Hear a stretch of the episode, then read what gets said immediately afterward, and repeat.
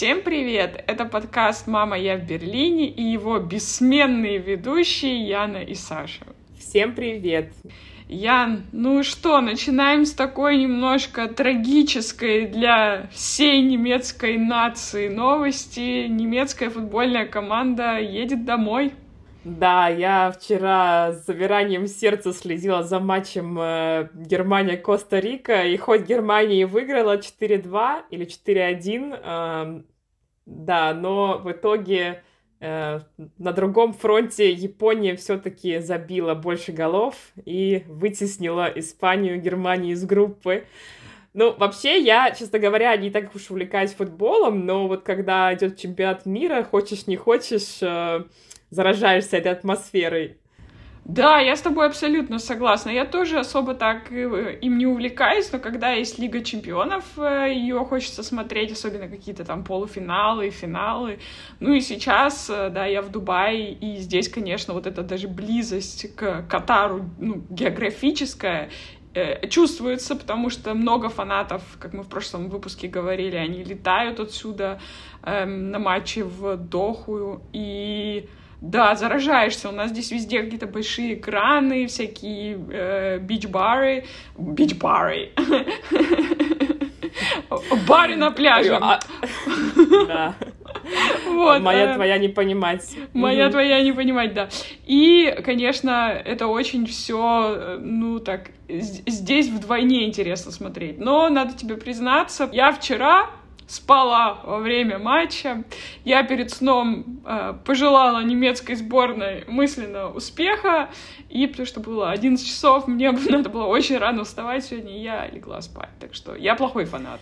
Ну ничего, э, зато с утра, наверное, узнала все новости. Я тут недавно купила билеты с твоей помощью на катарские авиалинии, поэтому теперь я, глядя на матч, вижу их э, в списке спонсоров и чувствую, что скоро совсем я побываю в Дохе впервые, хоть это будет и пересадка, но, э, тем не менее, тоже это дает мне какую-то связь с происходящим там. Саш, ну, наверное, перейдем к разговору о нашей замечательной сегодня гости. Перед этим я хотела тебя спросить, вообще у тебя какой был любимый предмет в школе? А ты давай попробуй угадать. И притворись, что ты не знаешь. Ну да, вообще-то мы уже перед интро это обсудили, но, конечно, наверное, это география. Бинго! Да, то есть э, любила летать с детства, и география мне было тоже очень интересно. А у тебя, Ян? Слушай, я даже вот с бухты-барахты не могу ответить на этот вопрос. Наверное, литература, но это больше зависело от преподавателя, честно говоря, чем от непосредственно предмета. Но, как ты видишь, оба предмета, которые мы выбрали, они предметы гуманитарные. Сегодня нам пришлось погрузиться в мир точных наук. Химии, физики, биологии и тому подобного. Да, на самом деле наш разговор с Аней получился крайне интересным, и поначалу мы так углубились в детали э, науки, но потом мы перешли на такой более бытовой э, разговор о том, как вообще э, все это может применяться в жизни. Какие-то нам Аня рассказала интересные свои опыты, которые она проводила в влажных или в мокрых лабораториях. В общем, об этом вы тоже все послушаете. И Аня очень многогранный человек, она мало того, что занимается такими науками-науками точными, э, она еще и коуч. Она будет получать психологическое образование. Вот как так все это совмещается? Да, давайте перейдем к разговору с научным сотрудником университета Потсдама, э, человеком, который сделал множество международных публикаций. И, наконец-таки, узнаем, что же такое химия в обычной жизни, или физика, или... В общем, слушайте Аню. Поехали!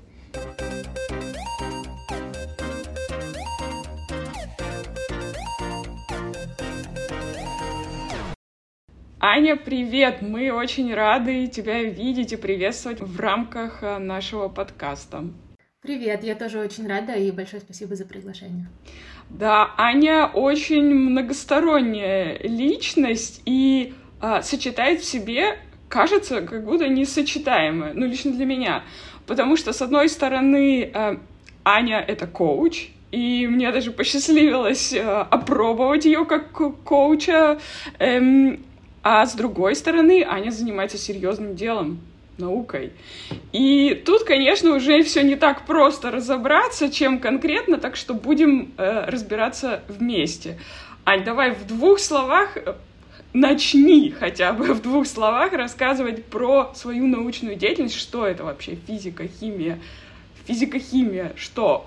Ну, я начну со своего университетского образования. Я закончила химический факультет МГУ, и после этого я а, переехала сюда, в Берлин, и делала здесь аспирантуру по физической химии. Физическая химия — это наука достаточно новая, на стыке, как можно понять, физики и химии. Она занимается, в принципе, физическими аспектами каких-то химических проблем. А, в нее входит очень много чего, и, в принципе, сейчас в науке а, направление развития именно на совмещение двух каких-то разных дисциплин, иногда даже больше, то есть там биофизика, биохимия, физическая химия и э, всякое такое, потому что, ну, какие-то фундаментальные дисциплины уже относительно более-менее вроде как установлены, а для того, чтобы работать именно в какой-то более прикладной сфере, э, чаще всего это именно находится на стыке, на встрече двух каких-то разных дисциплин. А, но, по сути, то, чем я занималась во время а, своего PhD, во время своей аспирантуры, это было скорее физика, чем химия. То есть я занималась оптическими вопросами, у меня был небольшой аспект, я там занималась химическим синтезом, но, в принципе, это было, по сути, только оптика и на стыке с квантовой физикой, скажем так. То есть там эм, было достаточно интересно. После этого, когда я закончила аспирантуру в 2020 году, я э, захотела сделать постдок и переехала в Италию. Там я занималась только химией, то есть это была химия полимеров. Э, в принципе, ну, многим людям это интересно, и сейчас это тоже достаточно э, быстро развивающаяся э, ветвь, скажем так, химии, э, но я поняла, что это было совсем не для меня, потому что там было очень много органического синтеза, это достаточно физически изнуряющий и, ну, для меня достаточно скучный процесс, хотя очень многие люди это любят. Поэтому я достаточно быстро положила этому конец и вернулась сюда, в Берлин. А, и сейчас я работаю на факультете физики в университете Потсдама а, и занимаюсь физикой мягкой материи, если я правильно это перевела с английского, soft matter physics. И, в принципе, как бы это чем-то похоже на то, что я делала во время своей аспирантуры, а, то есть я исследую а, механические и оптические свойства системы, которая состоит а, из жидкости, в которой растворен поверхностный растворитель, примерно, ну, как мыло или жидкость для мытья посуды, и он имеет определенные свойства, которые модулируются светом, то есть в зависимости от типа излучения, например, там ультрафиолетовый или синий, или зеленый, или красный, который ты на него светишь, у него разные свойства. А, и поэтому эм, свойства этого раствора тоже меняются. И если, например, я сейчас изучаю э, движение и поведение э, пористых частиц, которые как бы как будто бы сами двигаются. Я вам посылала видео, можно посмотреть. Так, Аня, подожди, меня придется притормозить. Потому что я просто вот недавно слушала подкаст Сережа Микрофон. Мы с Сашей его тайно очень сильно любим. И там была тоже в гостях ученый э, Полина Кривых. И она вот точно так же очень увлеченно рассказывала. И я просто через 30 секунд понимала, боже, у меня уже блокаут, я ничего не понимаю, как бы она говорит что-то супер умное, супер интересное, но я просто теряю уже связь э, с миром. Давай так, вот можешь привести пример? Вот, конечно, мы все знаем, что такое физика и химия, по крайней мере, со школы, да? Но большинство из нас, выпускаясь, э, забывает об этом просто начисто и думают, почему я учила все эти формулы, зачем они нужны. Можешь привести пример, как э, наука и то, чем ты занимаешься в обычной жизни, да, в стандартной применяется? То есть это как-то э, только на каких-то заводах э, происходит взаимодействие, да, с химиками, или же есть какой-то финальный продукт, которым, например, мы пользуемся каждый день, да, и за ним стоят вот такие исследования. Может быть, мы как-то можем, э, да, обработать ту информацию, которую ты сказала, и вот как-то ее э, упаковать в такую для привычную для нас упаковку. Um, ну, в обычной жизни ежедневной то, чего я занимаюсь, в принципе, не так уж сильно можно найти какое-то применение, но я могу привести пример из медицины. А, сейчас, ну, мы знаем, что очень много людей, например, болеет раком, а, и люди ищут и ищут разные способы, а, которые были бы наименее инвазивные, наименее болезненные для людей, чтобы их можно было излечить от рака. И, в принципе, такие светомодулирующие типы терапии сейчас популярны. Они очень много людей работают в этом направлении. То есть, например, ты интравено, интравенозно а, или каким-то другим способом вводишь препарат в организм человека, а, он доходит до какого-то места, куда ты хочешь, чтобы он дошел, там ты его облучаешь светом, а, который может проникнуть через наши ткани, потому что не весь тип света может. Хороший пример, если посветишь фонариком на свой палец, он будет красным. Это потому что только красный инфракрасный свет хорошо проходит через ткани нашего тела. И тогда если система хорошо устроена, то она, например, меняет свои свойства, когда ты этим определенным излучением ее облучаешь. Например, что-нибудь там открывается, какая-нибудь пора открывается, лекарство из нее выходит и убивает раковую клетку. То есть это вот один из примеров подобной системы, как можно было бы применить. Да, вот это уже ближе к, к тому, что, мы можем понять. Мы просим прощения за наш ненаучный, ненаучный бэкграунд, но я думаю, так действительно яснее как бы становится, э, какие плоды такие исследования приносят да, в обычной жизни. Эм, ну, вот мы с Сашей тут написали в наших подготовительных вопросах, как ты вот вообще оказалась в этой сфере деятельности, потому что это, ну, нечто уникальное в наше время, мне кажется. Ты всегда увлекалась э, наукой и там э, мушек э, и паучков разбирала на части? И пальцы фонариком подсвечивал. Um, ну, в каком-то смысле, да, мне повезло или не повезло родиться в семье двух ученых. Я также выросла в городе uh, Пущино, это научный центр в Московской области. И до лет 15 я была окружена только людьми с научной степенью, вообще не знала, что есть какая-то другая жизнь. Um, и поэтому, ну, как бы у меня было мало представления о том, что существует как бы что-то кроме этого. И, в принципе, мне это нравилось. И начиная с 13 лет я устроилась на подработку в институт к своей маме. В то время как все мои друзья там работали кассирами в супермаркетах или что-то такое, я делала свой первый научный проект, потому что моя мама не дала мне идти работать кассиром в супермаркете. Um, и, кстати говоря, я познакомилась с Полиной Кривых на всероссийском конкурсе научных проектов uh, старших школьников, который я выиграла в округе и заняла второе место по России в этом году. И Полина, по-моему, тоже. И мы с ней познакомились там, но она меня младше немножко. Um, и, в общем, это был какой-то мой такой первый успех, когда, ну вот, я сделала несколько научных проектов, там, в 13, 14, 15 лет, соответственно, в 9, 10, 11 классе. И с последним, ну вот, я случайно совершенно, мне учительница в биологии в школе как бы предложила поучаствовать, uh, и не ожидая этого, в общем, получилось так, что я его выиграла. Это как-то меня подстегнуло заниматься этим дальше. Хотя, на самом деле, эм, я очень хотела быть психологом и хотела поступать на психологический факультет. Вот. Но эм, произошел конфликт интересов с моими родителями, поэтому родители в этот момент выиграли, и я пошла все-таки в сторону более фундаментальной науки. То есть пока мы все там на уроках э, химии просто смешивали в колбочках э, каких-то два или три непонятных вещества, ты уже писала практически э, научные работы. Ну, это прям восторг какой-то. Ну, конечно же, я это делала не сама, то есть, э, ну, естественно, мне помогали мои родители, какие-то их коллеги, которые подавали мне идеи и организовывали мне все эти эксперименты. То есть в этом смысле мне очень сильно повезло, что я просто попала в эту сферу с раннего возраста. Сама бы я вряд ли э, без какой-то внешней помощи могла бы придумать что-то такое прям волшебное в 13 лет. Такая династия, можно сказать, да, у вас э, научная семья.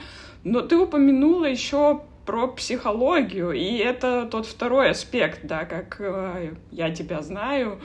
Расскажи немножко про свою трансформацию, и когда ты поняла, что окей, вот с наукой уже я там получила образование, да, я там пишу докторскую, там какие-то у меня есть проекты, но все-таки у меня есть в душе до сих пор вот этот интерес э, к психологии. как вот эта трансформация произошла, и все-таки кем ты сейчас себя идентифицируешь, больше научным человеком, то есть учен, ученой, ученкой, как сейчас правильно с этими склонениями? Ученкой мне нравится, как сгущенкой. Ученкой, да, или все-таки психологом и коучем? Um, ну, интерес к психологии у меня никогда не угасал.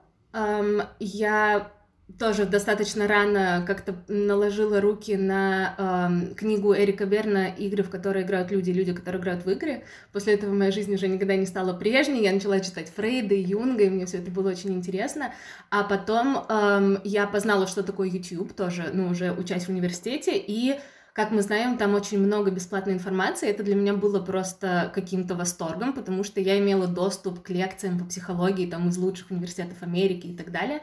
А, и мне просто все свободное время очень нравилось как бы слушать, узнавать, я очень много а, как бы смотрела про это, но я никогда не думала, ну, то есть у меня был какой-то внутренний барьер, и я не думала, что я уже могу как-то переменить это, то есть я считала там, ну, 21 год это уже поздно, там, что я закончила университет, ну, куда я теперь еще буду учиться, это было так сложно, а, и поэтому, ну, как бы я начала аспирантуру, у меня еще этих мыслей даже не было.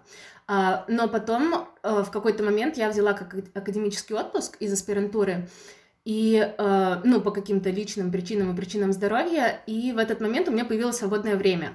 И я очень хотела как бы всю эту информацию, которая у меня была в голове, как-то систематизировать и передать кому-то, потому что мне казалось, что это может помочь другим людям, потому что в свое время мне это помогло. И я сделала свой YouTube-канал. А, не могу сказать, что он там как-то вирализировался или что-то, но он постепенно начал набирать подписчиков. У меня сейчас около двух тысяч подписчиков, я им очень мало занимаюсь, если честно.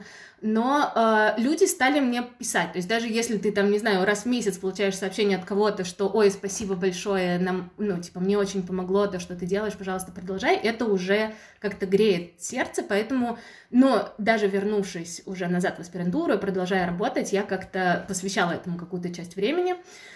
А потом это тоже как-то встало на паузу, потому что уже близилась защита, и у меня там не хватало времени. Но э, как раз, когда я рассказывала, я в прошлом году поехала в Италию, у меня случился как бы кризис жанра. То есть я поняла, что я бы не хотела до конца жизни заниматься именно наукой, и этот мой интерес как бы никуда не делся и всегда продолжался, и поэтому тоже, к счастью, у меня есть подружка, которая проходила курсы коучинга, и она мне их посоветовала. И больше всего мне понравилось именно то, что как бы ты можешь почти что сразу начинать работать с людьми. И это было то, к чему у меня была очень сильная жажда. Поэтому я решила, ну, это звучит как что-то хорошее, то есть это вложение денег и времени, которое как бы дает тебе право моральное уже заниматься с людьми и как-то им помогать, возможно. Поэтому сейчас э, я стараюсь совмещать эти две вещи. Я, наверное, все-таки скорее воспринимаю себя как научного сотрудника, потому что это моя full-time job, это моя работа 40 часов в неделю.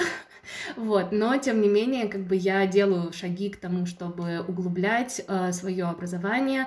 Я собираюсь начать психологическое образование в следующем году официальное и эм, да, в общем, получить сертификацию уже более серьезную тоже как коуч. Так что, ну, две такие части моей сущности, которые как-то пока уживаются, но будем, будем наблюдать, как пойдет дальше.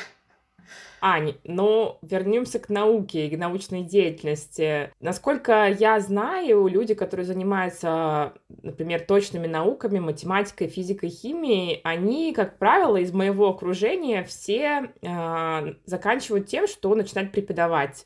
То есть э, они сделали исследования, закончили аспиратуру, возможно, получили докторскую, э, и далее начинают работать со студентами. Расскажи, это действительно единственный путь или же есть какие-то другие варианты работы такой деятельности? То есть мне всегда вот было интересно, есть люди, которые занимаются там, археологией, историей, химией, физикой, но мы в обычной жизни мало сталкиваемся да, с результатами их деятельности. То есть как бы такое ощущение добывать, что это чисто академическая какая-то сфера, э, которая передается кому-то вот так вот в университетах, а, если бы ты не пошла преподавать, какие были бы другие еще пути э, развития твоей научной деятельности?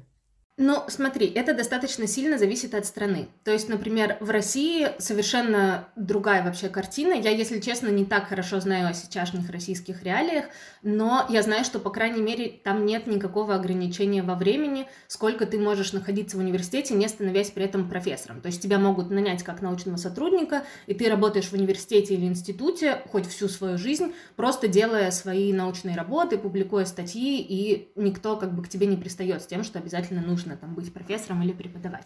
В Германии картина совершенно другая, потому что после того, как ты закончил аспирантуру, у тебя есть 6 лет на то, чтобы побыть постдоком, а, и потом как бы тебя просят уйти из университета, если ты не а, становишься профессором или а, junior prof, то как бы у тебя есть такой вариант.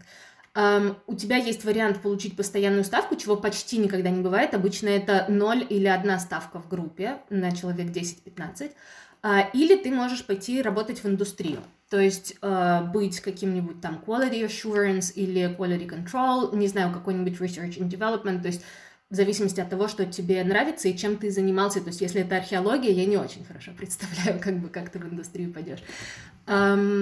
Ну, и, в принципе, я думаю, что это две такие, как бы, самые проторенные широкие дороги, да, но, скорее всего, есть и какие-то другие тоже пути. То есть ты можешь или переквалифицироваться, или ты можешь постоянно работать по проектам, то есть ты можешь подавать свои uh, applications, я не... заявки. Да, заявки uh, на финансирование и получать как бы финансирование своим проектам и своим идеям, но это достаточно нервно, и там очень uh, много соперничества, то есть как бы у тебя такая жизнь не очень стабильная получается, и очень часто тебе приходится переезжать с места на место, потому что например, ты можешь проводить какие-то определенные исследования только в определенном университете. В общем, ну, это такая жизнь, которая не всем подходит. Ну вот quality assurance, э, то есть, грубо говоря, есть какая-то фабрика, где есть э, химические растворы, химические реакции, и человек с э, научной базой может да, контролировать процессы и подтверждать, что, например,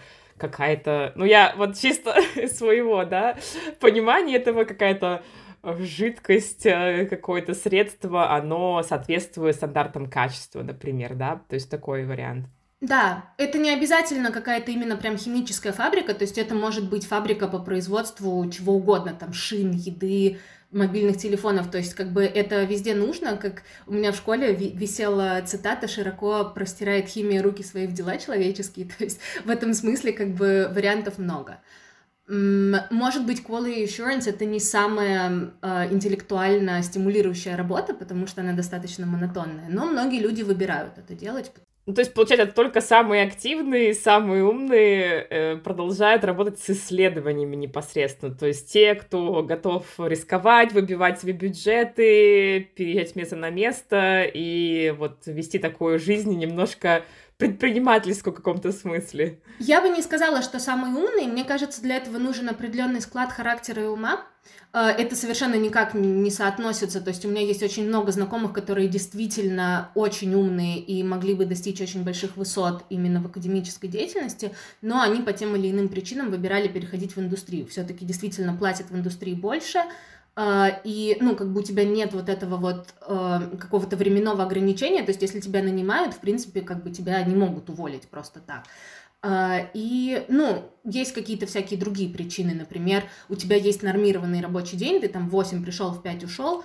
А, в науке, как бы, с одной стороны, у тебя больше свободы, но с другой стороны, как бы, ненормированный рабочий день потихонечку перетекает в 24-часовой рабочий день.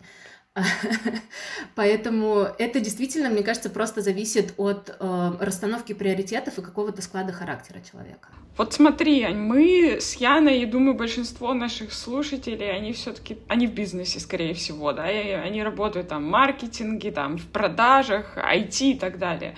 В бизнесе легко измерить э, успех чего-то, да, то есть это прибыльность. А, там есть, конечно, другие какие-то показатели, но все в итоге идут к прибыльности проекта, бизнеса и так далее. Как измеряется успех э, в науке и в научных проектах? Вот для меня это вообще что-то абсолютно, ну, непонятное. У тебя есть какой-то проект, да, задание. Во-первых, ты сама его себе придумываешь, или тебе его уни- университет дает. И у тебя там есть какой-то таймлайн, гипотеза, которую ты должна потестировать. Вообще, что в итоге, какой результат и как он измеряется? Хороший вопрос. Я как раз сейчас э, собираюсь писать свой первый научный проект именно на то, чтобы получить финансирование, поэтому я немножечко более э, сознанием дела могу рассказать. А, вообще, как бы обычная мерка успеха э, твоей научной работы это количество и качество твоих публикаций.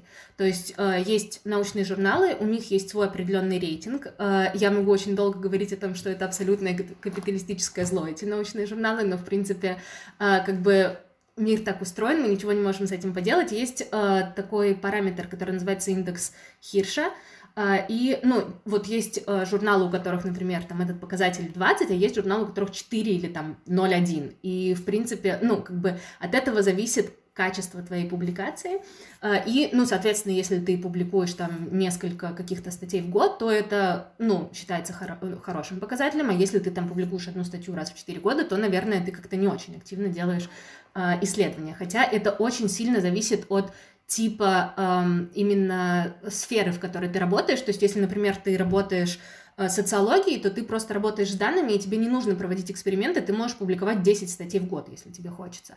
А если ты делаешь какой-то эксперимент, то тебе нужно определенное количество там, месяцев для того, чтобы сначала его придумать, настроить и так далее, там провести, не всегда все с первого раза получается, поэтому, естественно, в каких-то таких более практических науках ты не можешь публиковать 10 статей в год, потому что это просто физически невозможно.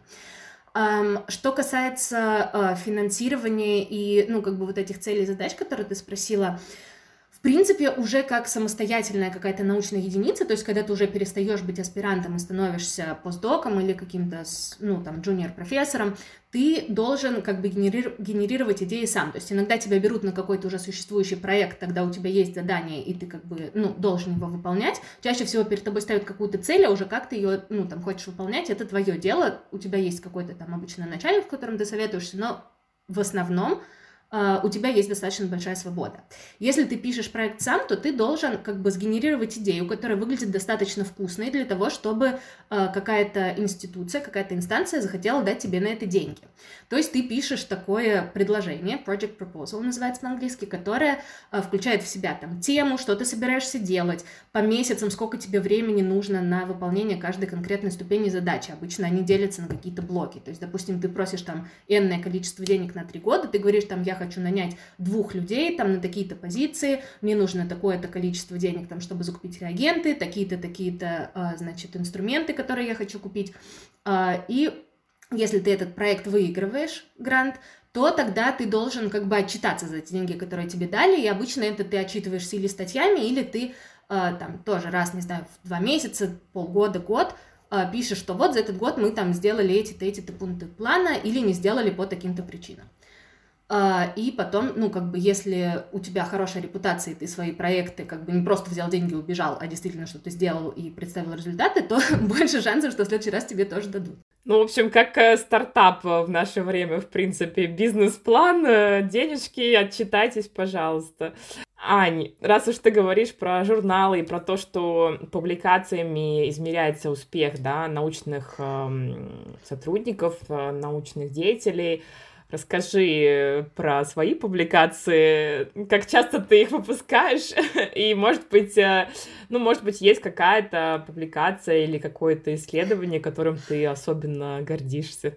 У меня есть одна любимая публикация, она была частью э, моей э, PhD работы, то есть э, я ее сделала во время аспирантуры. Ничего особенного, просто э, это какое-то такое первое исследование, которое действительно имело начало, конец, и какие-то результаты результаты получились когерентными, потому что чаще всего, особенно в какой-то экспериментальной науке, бывает так, что ты ставишь перед собой задачу, а получается все что угодно, кроме того, что ты запланировал.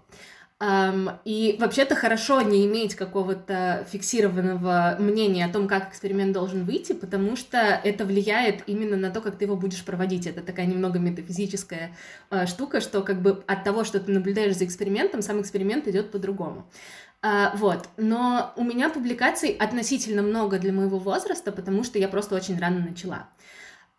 Хотя в последнее время, если честно, из-за того, что я как бы много прыгала из одной группы в другую, получилось, что за последние там пару лет у меня только вышла одна публикация в начале этого года, потому что...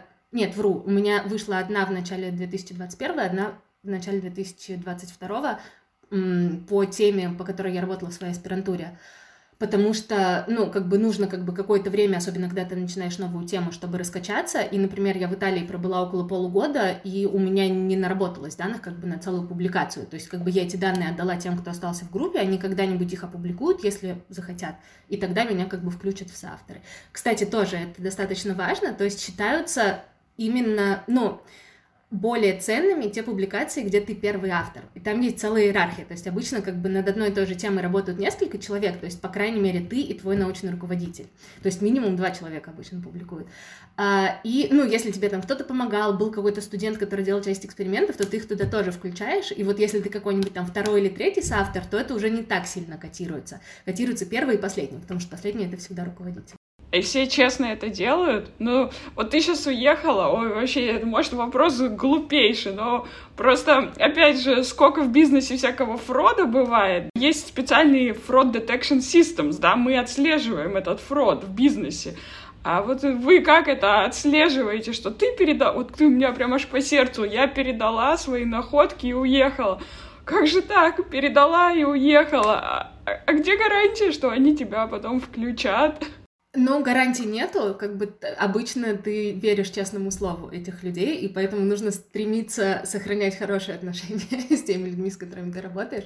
А, нет, чаще всего, ну то есть если тебя включают каким-нибудь третьим или четвертым с автором, это никому ничего не стоит, то есть, э, по большому счету, как бы никто не теряет от этого никаких денег. То есть, это нужно, чтобы тебя кто-то сильно не любил для того, чтобы там у тебя спереть данные и опубликовать их без тебя. Эм, но, в общем, ну, обычно, обычно этого не происходит. У меня такого не было, чтобы кто-то у меня забрал данные и опубликовал.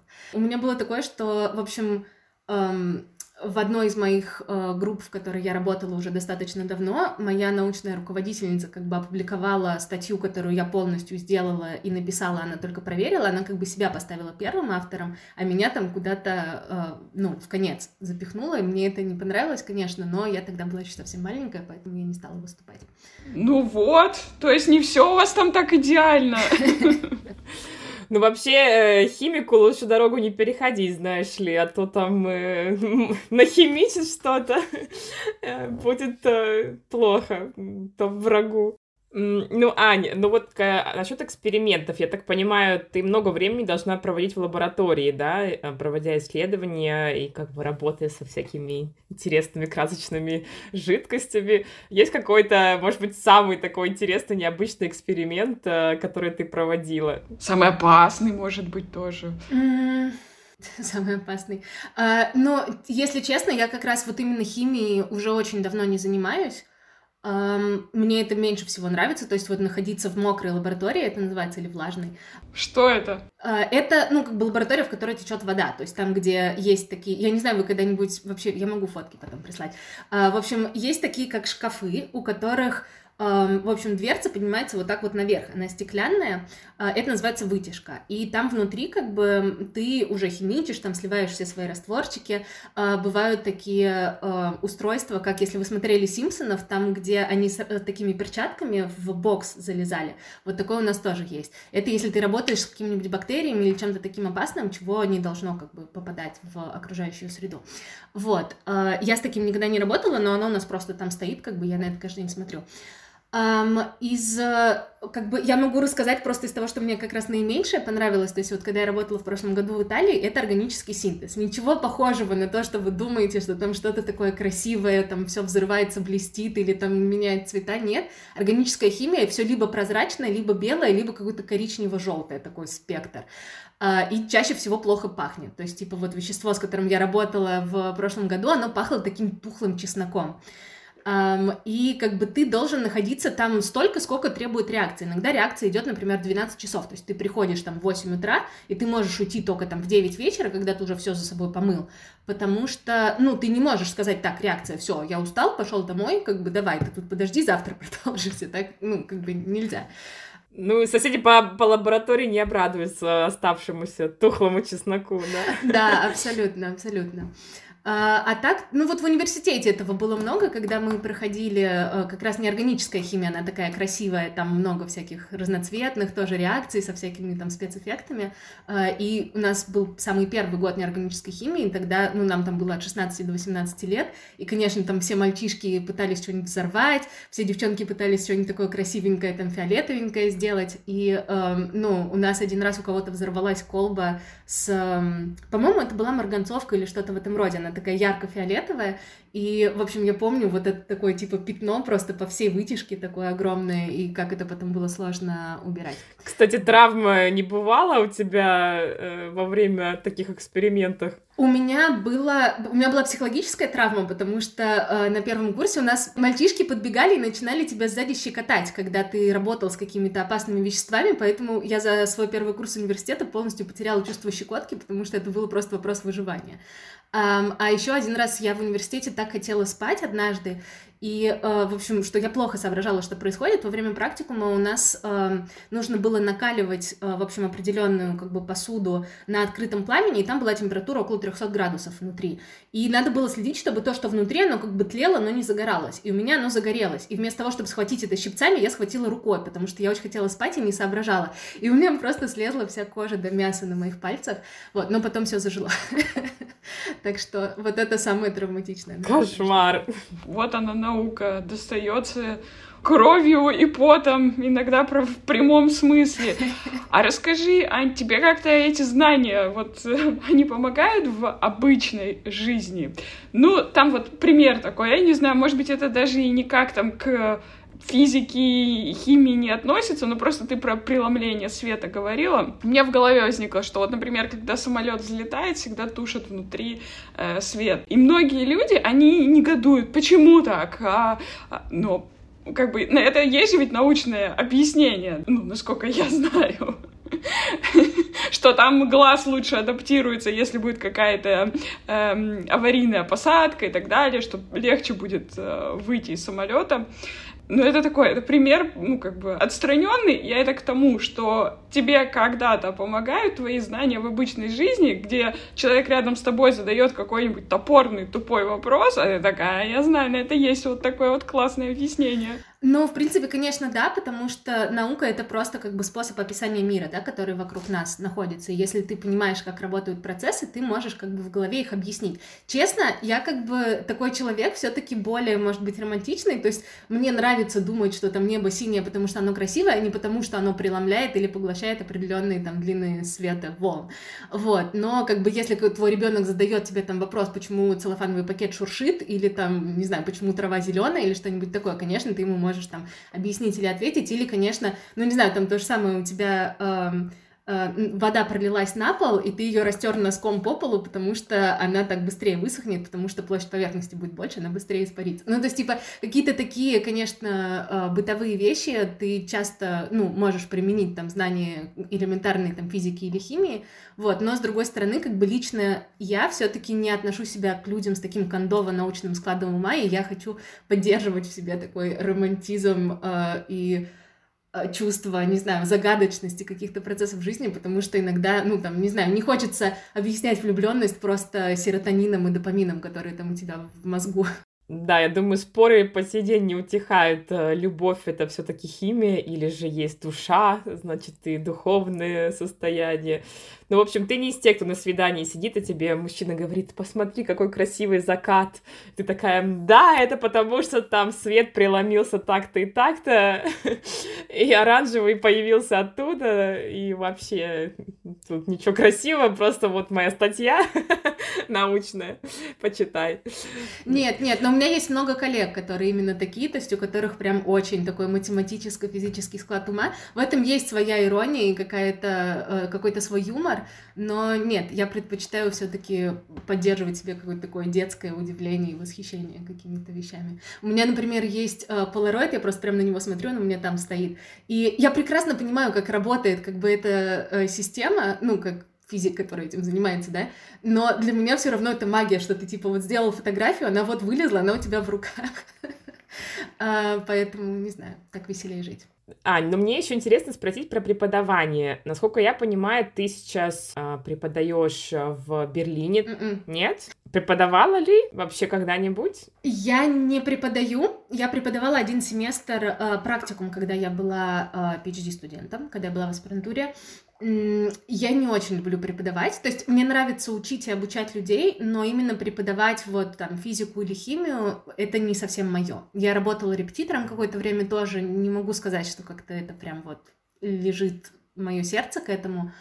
Um, вообще обычно работать с студентами и вот вести какие-то практикумы или преподавать это либо дело аспирантов, либо именно профессоров, которые читают уже большие лекции. Uh, и, ну, сейчас как постдок, как бы меня к этому никто не обязывает, я стараюсь не привлекать к себе внимание, чтобы как бы никому не пришло это в голову, uh, просто потому что мне это правда не нравится, это отрывает как бы много времени, и мне больше нравится именно заниматься научными процессами. Но есть люди, которые правда прям от этого получают большой кайф, удовольствие, а, вот, ничего против этого тоже не имею. Теперь мне бы хотелось все-таки вернуться к психологии и к коучингу. Я думаю, мы про науку достаточно поговорили, но мы можем также затронуть такой вопрос. Вот коучинг и психология, а там тебе как-то помогает э, твоя, твои научные знания? И наоборот, то есть те знания, которые у тебя есть в психологии и в коучинге, как это, может быть, тебе помогает в твоей научной деятельности? Просто эти две вещи для меня, они как бы на разных концах спектра, да? Одна социальная наука, другая наука-наука. Точно. Точно.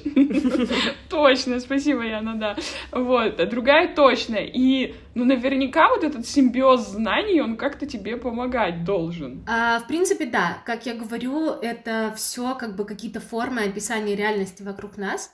А, и мне очень нравится исследовать не только эти две, но и какие-то разные другие, там, не знаю, то же самое буддизм или что-нибудь такое очень древнее, как там люди раньше описывали все это, потому что как бы не то, что есть какая-то, ну, лично для меня, да, какая-то одна форма описания мира, там, точной науки или там социальной науки или что такое, они все взаимодополняющие, это просто как разные языки э, того, как мы описываем то, что мы видим вокруг себя. А помогает ли мне наука в коучинге, не могу сказать, потому что это, ну, как ты правильно заметила, достаточно все-таки далеко друг от друга лежащие э, вещи. Но мне, может быть, помогает немного как бы структурировать э, или, ну вот именно такая структурированная форма, да, как бы моего сознания, потому что я могу, может быть, видеть проблему немного более систематизированно, если как бы человек мне что-то описывает. Но иногда это может и мешать, потому что очень часто людям нужно просто, чтобы ты, ну, скажем так, открыл сердце, их послушал э, и именно общался с ними как с человеком, а не как с какой-то научной проблемой, которую нужно разрешить. Но могу рассказать смешную историю. Я вчера как раз разговаривала со своей научной руководительницей, и она, ну, меня попросила, в общем, нарисовать э, определенный график там к какой-то статье, которую она пишет, ну, помочь ей с этим. Вот. И, ну, я ей говорю, дайте мне пример, как вы хотите, чтобы я нарисовала эту молекулу, чтобы мне не пришлось потом перерисовывать. И она мне нашла примеры нескольких людей, как бы, которые раньше работали в группе, которые одну и ту же молекулу нарисовали. Там у одного она была похожа на сосиску, у другого она была похожа на сперматозоид, у третьего она была похожа на лифчик. И она говорит, типа, вот так можно, типа, определить какой-то психологический портрет человека, потому как он видит, как бы, одну и ту же молекулу. Так что э, иногда, да, я так смотрю на своих коллег, а обычно, ну, люди, которые работают в науке, они как правило, не самые социально адаптированные, скажем так. И, ну, как бы не то, что я там сижу и ставлю всем диагноз, но мне иногда интересно как бы смотреть на том, как люди проявляются, как бы, как они какие-то механизмы защиты используют в определенных ситуациях. А так, кстати, это очень интересно. Ты не пыталась кому-то предложить свои коучинговые услуги там в науке? Мне кажется, у тебя тут какая-то проблема. Ты не хочешь поработать над ней? Пока нет, не то чтобы, э, ну, не знаю, в общем, мне как-то это кажется не очень этичным, ну, то есть, если человек как бы сам хочет и ищет какой-то помощи, то, конечно же, я рада помочь, а ходить и там рассказывать каждому э, другу, хотя я иногда так шучу, как бы, что, типа, всем нужно идти в терапию, вот, но, э, в общем, по большому счету, это решение, которое человек, конечно, сам должен для себя принять, и мне кажется, не надо так уж прям навязывать. Ну, так как мы работаем в маркетинге, мы тебе можем подсказать, э, нужно оставить такую карточку, э, там будет написано, например, сложности с общением, чувствуешь себя одиноко, позвони мне, я тебе помогу. Ты уверена, Ян, что это из маркетинга, не из какой-то другой сферы? Ну, неважно, Аня поняла, что я хотела сказать. Ну, в общем, много интересного. Действительно, ты, наверное, первый наш герой, который работает э, с э, наукой. У нас не было никого раньше, э, поэтому было очень интересно пообщаться на эту тему. Ну, ты нам пришли какие-то ссылочки, может быть, на твое научное био, на какие-то публикации, может быть, среди наших слушателей будут люди, которые в этом разбираются и даже почитают что-то более углубленное, чем просто, да, например, твою страничку в LinkedIn. А, было очень интересно, и тоже на твой YouTube обязательно мы ссылку оставим, потому что это тоже другая твоя сторона, которую будет интересно изучить. Хорошо, конечно, я подумаю, какие еще ссылки я могу прислать, и с удовольствием поделюсь. Если что, в LinkedIn там все мои статьи перечислены. Да, спасибо, Ань, большое. Действительно, хоть и очень мало, да, по времени у нас эта запись, но я думаю, как-то мы попытались раскрыть твою персоналити с э, разных сторон. Она у тебя очень многогранная. Желаем тебе успехов во всех твоих начинаниях и в науке науки, и в науке не науки, в коучинге. в общем, во всем. Спасибо большое, взаимно. Вам тоже самых больших успехов с подкастом и со всеми вашими проектами.